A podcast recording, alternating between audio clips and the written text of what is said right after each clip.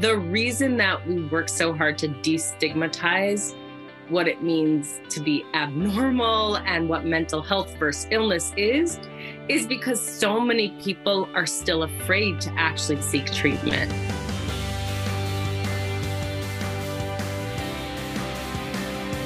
Hey everyone, thank you again for joining me on the Emotional Optimism Podcast. I am so incredibly excited to share this convo I had with Dr. Jen Wolkin, who is a leading neuropsychologist, author, and coach. I was finally able to ask a professional why they use the term abnormal psychology and what it really, really means. We then were able to talk about the stigmatization of mental health and mental illness and what we can do about it to bring more belonging, mattering, and acceptance into the world. Thank you again for your time, your energy, your attention. I appreciate each and every one of you. Dr. Jen, thank you so much for being with me today. Really great to finally meet you. Great to finally meet you. Thank you so much for having me. Yes, of course. So let's start with who you are, what you do, and then let's go back in time who I am. Well, that's that's an intense question to start off with. I guess, right, when I'm usually asked that questions, I go through the whole spiel about my credentials. I'm a health and neuropsychologist. Really, I'm someone who is interested in humanity and how we're all connected and one of the primary things that I feel like is incumbent upon me as a health clinician is to advocate for people. And what I mean by that is to advocate for people who have mental health challenges, advocate for the accessibility of treatment, and also to help destigmatize what mental you know to destigmatize for people what it means to have mental health challenges. I think we're in a society that still stigmatizes and likes to label and likes to put down people. And that's not okay. And we're doing a great disservice to not only ourselves, but those who are really struggling. It's not okay. I'm glad you just said that. It's so not okay. That's a whole other uh, another ball of wax that maybe we'll get into. But um, but thank you for sharing. Um, and how did you get into this? Like a uh, the five year old Jen, what what what did you want to be when you grew up? I love this question because I did not grow up wanting to be a psychologist. I don't even think I knew that that's something you could be, right? Um, I think I wanted to be a doctor, but didn't really know that you could be a doctor of psychology or even have a PhD and be a doctor. I thought, okay, you're a doctor and then you help people, right? That's just the narrative that I learned. Um, and then I, you know, progressed and decided, okay, I want to be a writer. Mm-hmm. and thankfully, I now know I can do both. Um, but psychology really came to me later in life. I kind of stumbled on it. Or either I stumbled on it or there was this like unconscious knowing that I'd have a long standing relationship with it because I did everything in my power not to study psychology. uh, in high school, I remember they were offering a psychology class, right? This AP psychology class. And I took AP Chem. I was the only one. I took AP Chemistry and AP Bio just so that I wouldn't have to take AP Psych.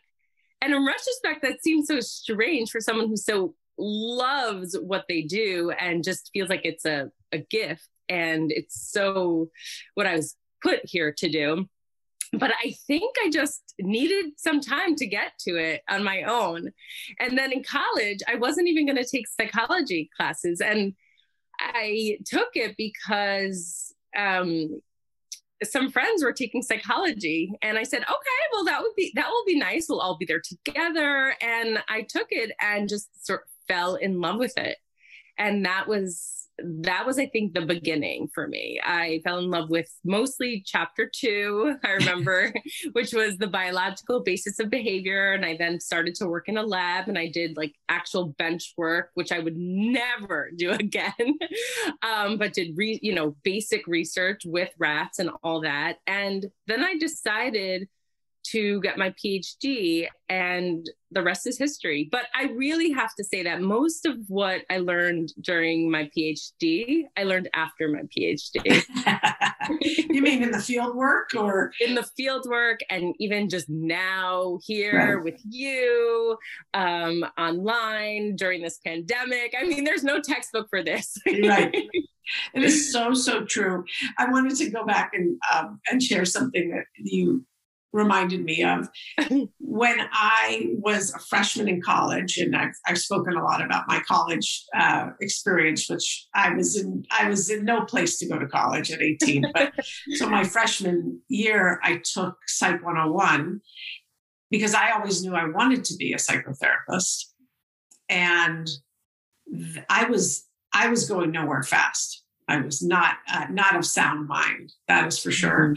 And I remember being in my psychology class, hearing things that made me so anxious about my own emotional health because I knew I was mm-hmm. not of sound mm-hmm. mind. I knew I wasn't well, and I bailed.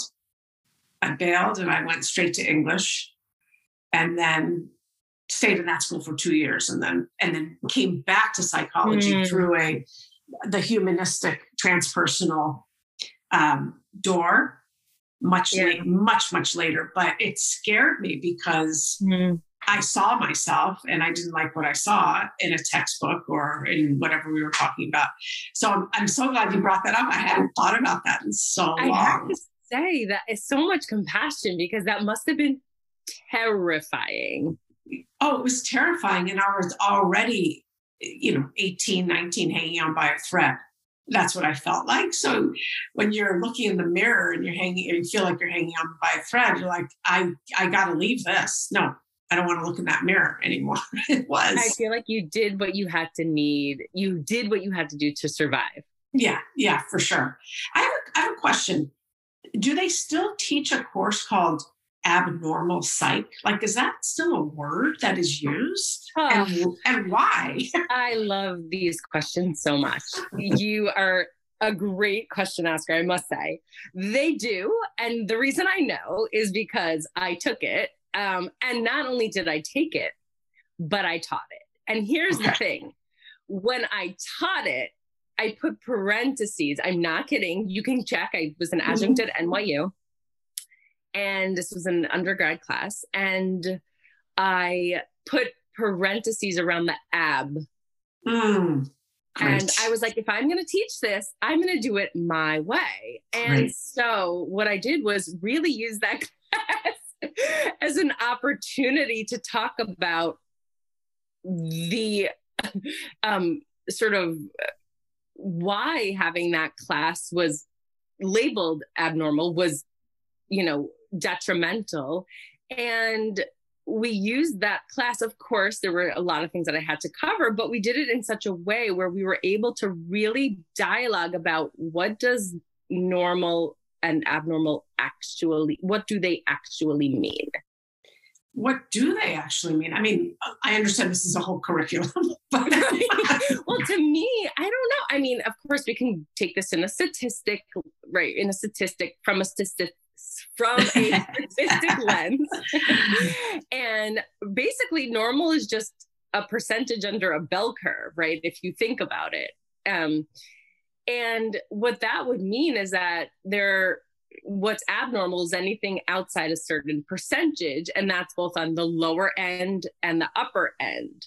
So, you know, in theory, when people talk about brilliance or Mensa, that's abnormal if you want to talk from that level, right? Let's do it. Yeah. Um, right. So I don't love this, uh, you know, this metric that we've sort of come up with and the way we use it to hurt people.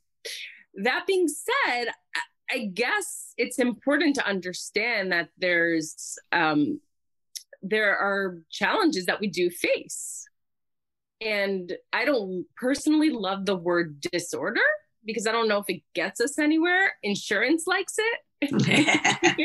right. Insurance likes it so that we can be reimbursed. Um, mm-hmm. But other than that, I don't know. I think it's important to just conceptualize abnormal, quote unquote, as something that deviates from what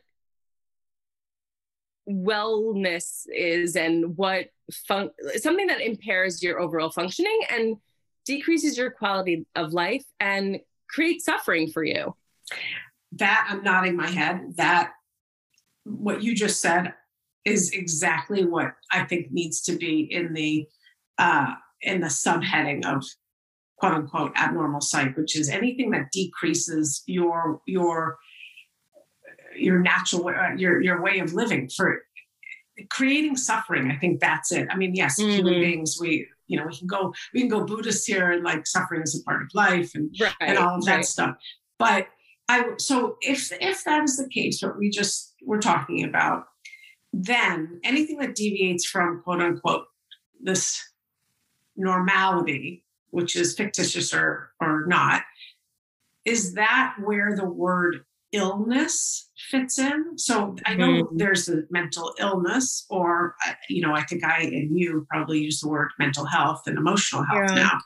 But that, if we go, if we talk about where the stigma, like why it's so stinky, when you have words such as abnormal or DSM or you know the the diagnosis and all of that and mind you i get that there are people that are that are really in need of mm. um yeah. of, tr- of, serious treatment for some serious serious um illnesses yes it's so hard to parse i mean i don't want to minimize anyone's suffering some people actually like the word illness um because it brings a magnitude of sorts. And then we can get into like a whole philosophical question about why do we need the word illness to bring magnitude, right? And that's a societal issue. It's like, why only when there's something like that sounds doomsday and that's akin to a medical model do we heed it, right? But a lot of my clients like that word, not insofar as they identify or helps them feel like a victim, right? Because if there's any of that, of course, we, we talk about that. That's part of the work, mostly because, and this is an, I'm totally going on another tangent, but most often my clients aren't taken seriously unless what they have is a mental illness. Mm-hmm. And that's a problem in it of itself.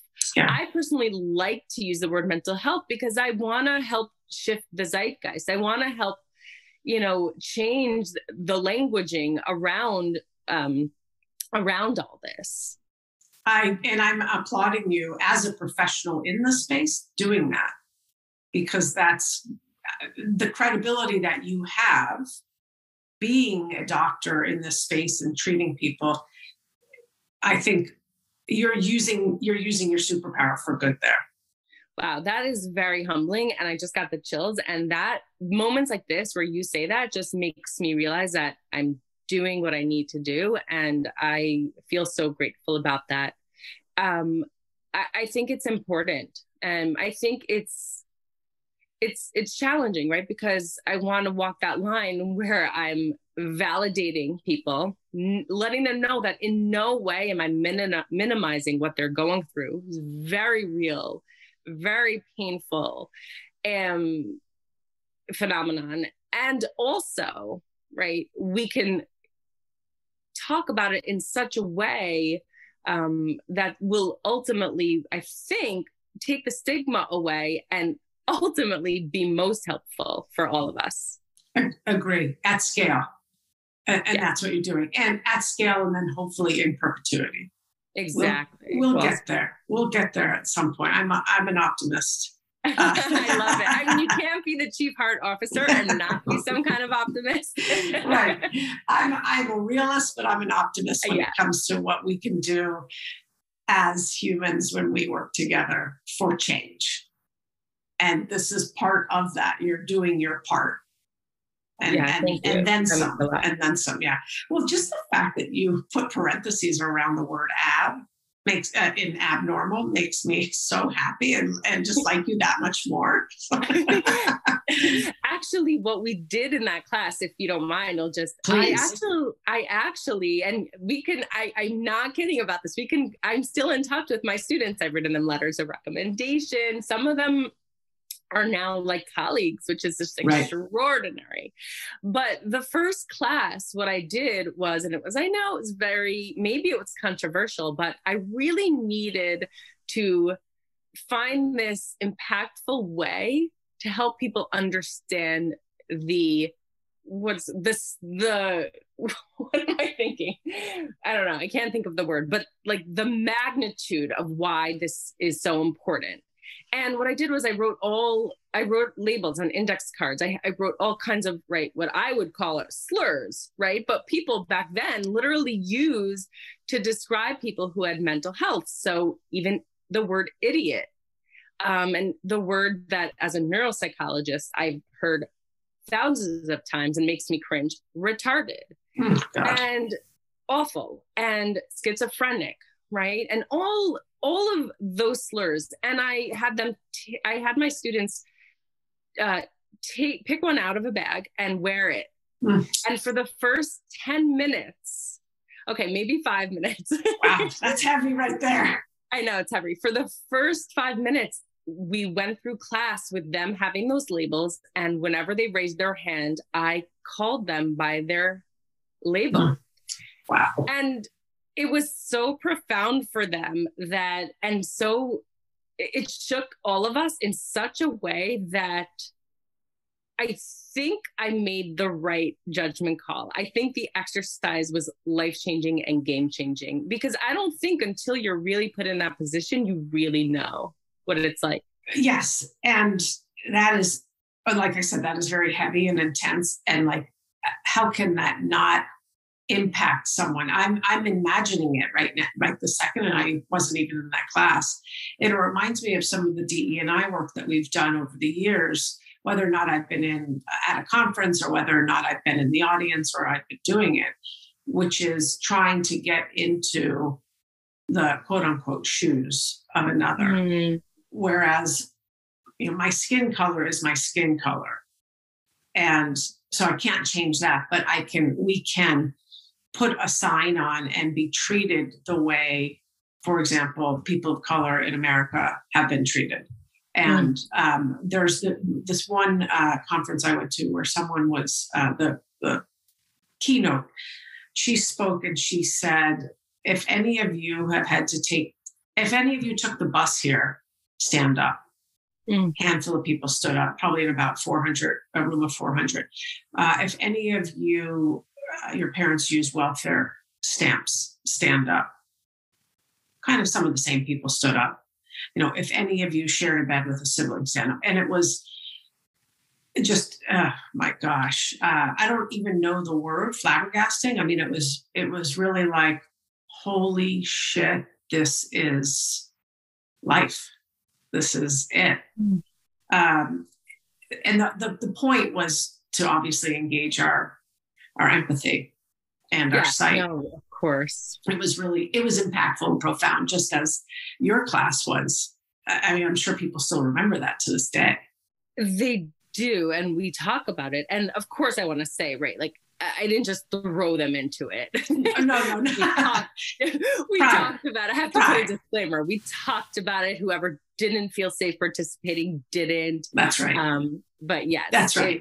Very impactful. Yeah. Wow. So I um why do we use the DSM books? Is that because you need it's an encyclopedia of classification for a treatment plan and or insurance? Like what I actually don't know. Yeah, you know, it is helpful, right? It is helpful to understand exactly, you know, what we're dealing with, right? So I- I, do think it could help in terms of how can we be most precise in our diagnosis. To me, I'm really I really only use it for insurance codes, I have to say. Um, of course, it gives me some kind of sense, right? Like, is this, um, you know, it helps. Is this, you know, and I'll just be very frank, like, is this more of a schizoaffective picture or is this bipolar? And that can be helpful insofar as that the psychiatrist that they'll go to will give the most precise treatment, mm-hmm. right? So if there's pharmacological need, I think we need to have as most as a precise diagnosis as possible, uh, so that uh, any medication that's created that's you know more specific for a certain diagnosis over another can be utilized. For me as a psychologist, precision is very important. And also, though, if you're suffering, you're suffering. So, a lot of people that I see have reactions to trauma, right? Obviously, that are very natural responses to unfathomable, heinous experiences. And some of their clinicians will get caught up in whether or not it's actually post traumatic stress disorder. And to me, that doesn't really matter. If you have a trauma response, if you're feeling dysregulated, if you're suffering in response to your trauma and you don't quite meet criteria, I, I don't know if that matters to me. Let's let's help heal. Yeah, let's, yeah. Let's, let's fix the well. Exactly. Yeah. So yeah. I think it's there, um, and of course, it's it, to you know, I guess in some ways make the field um, like systemized. And that is important, right? It's like a language like any yeah. other, right? So if I said to another clinician, here's a client, um, she um, has major depressive disorder and partial remission, et cetera, et cetera, et cetera. Like they would know what that is. And right. it's sort of like a language. Yeah. Yeah. That makes a lot of sense. That makes a lot of sense. It's a, I think a language is really helpful to share.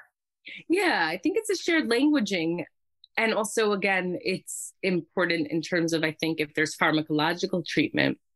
Yeah. Um, you know, just out pharmacological treatment, right? Of course, I want to know, I want to be very specific and understand um, if you have mood struggles, you know, what, what are the nuances here? Mm-hmm. And so I say, I like to think the DSM is a guide, but not by any means gospel. Right, right, right. I love that. I love the way that you just broke that down. And I think about the shorthand that so many of us use in our jobs, in our in our families, in yes. our cultures and microcultures and whether or not those are it's shorthand that you are adopted into or you adopt or you're born into. That's a whole nother topic for another that's a whole nother topic. I, but I, I like that topic a lot but i've got a really far out question that just came to me as i was i was listening to you and i can tell how much you care about your work. It's it like shines through and the integrity mm. that you have do you this is a very general question so and maybe we can form it as i'm speaking it. Yeah. The act of seeking therapy the act of seeking support help do you see that and do you see those in therapy as an act of bravery? I think that's a glorious question and i do. I think it's not only brave it's fierce, it's badass, and it's the ultimate in self care. Mm. Thank you. I agree a, a thousand percent. Um, to know that, gee, there's something going on that I may not have the tools for, or I may not know how to decipher, I also think is an enormous mm. act of bravery. Now, I have a I have a side question to that. but I did want to add, oh, please, okay, please. everything that we've been talking about, I think led up to that question because the reason that we work so hard to destigmatize, um, you know, what it means to be abnormal and what mental health versus illness is, is because so many people are still afraid to actually seek treatment. Well, and let's go further, which yeah. is in your field, of course, which is how many people then choose to not seek treatment because mm-hmm. of the stigma and then choose to do something that's very detrimental and tragic. And that's like, that's the thing we need to prevent. Holy, holy cow. And for so many of us who have, you know, lost people, myself included, to yeah, suicide is, uh, that's yeah. when you just say it does not did not have to go down that way yeah i agree yeah. yeah. i have also so thank you for i'm thinking it just now that you said that i just want to remember my cousin who died by suicide um, a few years ago at 21 and so much of it was about that stigma and about reaching out for help how he felt so wrong in that mm-hmm. well I want to honor that and acknowledge my cousin who took his life at 35 um, and just just couldn't reach out. Just yeah, just you know, I've made I've made peace. I had to make peace with that, and that he was meant for another place, uh, another time, and another place because he was such a you know he was, he was obviously the life of the party and mm. the best thing ever and I would do yeah. anything to have another hour with him. Uh, so anyway, we have that in common. And yes, I'm so sorry for your loss. Yeah. And, and this is, yeah. I guess, why we're both so passionate also about what we do. Yes. The fact that anyone would feel in a workplace for sure, but anywhere, anywhere. I just happen to, my platform is the workplace uh, as an office. Uh, that anyone would feel othered. And I know I can't help that necessarily mm-hmm. because that's a deeper issue, but that people come into work and feel like they don't belong or they're not safe to be themselves is, uh, you know, I'll, that that'll be my job until my last breath, which is to create that safety and and remove fear in every instance of it. And fear comes in so many different shapes and sizes. But you're absolutely right, Dr. Jen. That's that's it. That's really it. And it's a wild, wild place, isn't it? Wild, this wild, wild place. And thank you for all that you do. Thank you, and, and vice versa for sure. I think um, as we draw towards well, the last couple thoughts I have, um, do, do you find do you find that you work with people that need to change the story that they're telling themselves, the self-talk? And is that and if so, is that really something we all need to like we're all working through? Again, what a great question. I mean, resoundingly yes. I think we try to tell stories to make sense of ourselves and our sen- sense and make sense of ourselves in our worlds. And oftentimes we tell a story that maybe once helped us survive, but that no longer serves us and just holds us back. And and I think that's one of the number one things that I see. It's what story are you telling and how is that holding you back and how is that not serving you and how is that even um, contributing to anxiety and mood struggles and I believe in the power of rewriting one story. And it doesn't happen overnight. It, there's no wand for it, right? Sometimes we have to delve deep into why that other story was told and written. And it is possible, though. I think mm-hmm. if I want to convey one thing, is that it is possible. And not only do I know that professionally, I know that personally. Because again, I think this is a universal, like you said, I don't even know the word conundrum, or I think we all tell a story and that can shapeshift and needs to shapeshift as we evolve and as we grow. You said something that that I really hope and actually I'm going to pull it out because it was so important. We tell ourselves a story that once helped us. Mm. We once as you said, we need to make meaning of things. And so, whether it was maybe you use that phrase to protect yourself, or maybe you use that phrase to not have the spotlight shine on you, or whatever it was. And then 10, 20, 30 years later, you've outgrown that phase. Mm. You have just outgrew that for the most part. And I, I, love that. And thank you for sharing that. You too, is look at your own stories too, because you are a human being and we're all very similar. Yeah, we're all 100%. very similar. I mean, if there's one thing I want to convey, it's that I am radically human and even your therapist needs a therapist. and that's my way of also destigmatizing like you know i mean we've spoken so much about destigmatizing mental health struggles and my way of doing that is using my platform whatever that may be um, to remind people that you don't need to take care of me i've got me i've got my resources I do want you to know, though, that I'm human, that I've struggled too, that I know what it's like. And I also seek out help. And I think we'll end right there. Thank you, Dr. Jen. Really Thank appreciate you it. for having me. Hey, everybody. If you want to start a podcast or you have a podcast that you want to get up and running, please, please reach out to my team at onairbrands.com. That's onairbrands.com. They're the best.